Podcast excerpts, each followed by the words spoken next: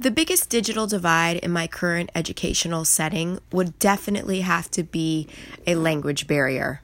I am currently teaching at a school that is about 98% Brazilian. The majority of the students and their parents speak, speak Portuguese. A lot of the parents do not speak any English at all, and they depend on their children to be able to translate for them to understand what is going on at the school. Although many of the students do have computers and tablets and iPads at home, I feel that a lot of times they don't understand some of the assignments and a lot of the actual privacy and important rules that come along with technology and using the internet. I have found a lot of resources for copyright, fair use, and Creative Commons. I feel that uh, a student's guide to copyright is a great website that students and parents can read and see exactly what it means to copyright and how to guide themselves to doing what is right when it comes to uh, turning in papers and finding information on the internet.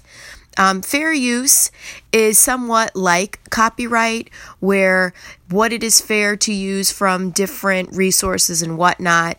And to be honest with you, I was a little unsure of what Creative Commons were. And uh, www.creativecommons.org has a frequently asked questions about Creative Commons, and I think that's a great resource for students and parents and teachers to go on and explain exactly what Creative Commons are. Now, when it comes to FERPA, it's important that parents know what FERPA is. Before I began going to school for my master's, I was unaware of FERPA. The U.S. Department of Education has a great uh, has a great resource called A Parent's Guide to the Family Education Rights and Privacy Act regarding their their child's education records. And I think it is important to, first of all, know that something called FERPA exists and to understand what it is. I also found a website called www.web.simmons.edu that gave us a resource called Technology as a Threat to Privacy Ethical Challenges to the Information Profession, where students, again, and parents can read about um, privacy on the internet and understand it. Uh, finally, when it comes to resources for plagiarism, um,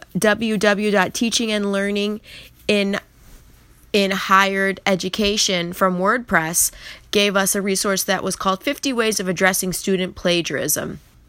It's a great way for students to see what it's like to plagiarize, for parents to understand, and also for the teachers to deal with plagiarism.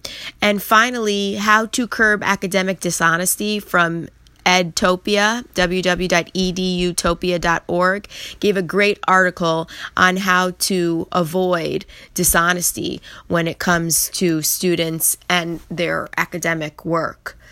I really feel that in order for students to understand a lot of these rules, it is important for the teacher to start in the classroom and discuss a lot of these things using a lot of these resources to really teach and explain the importance of edu- uh, educational safety on the internet and not providing people with their information and really using technology to benefit their education and not just for entertainment and fun.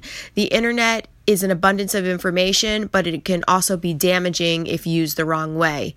And in my classroom, because most of the children's parents do not speak English, it is important that I teach the students first and I give them the resources they need to share with their parents in order to be able to be safe on the internet and and use it to their benefit and not let it hurt them or affect their lives.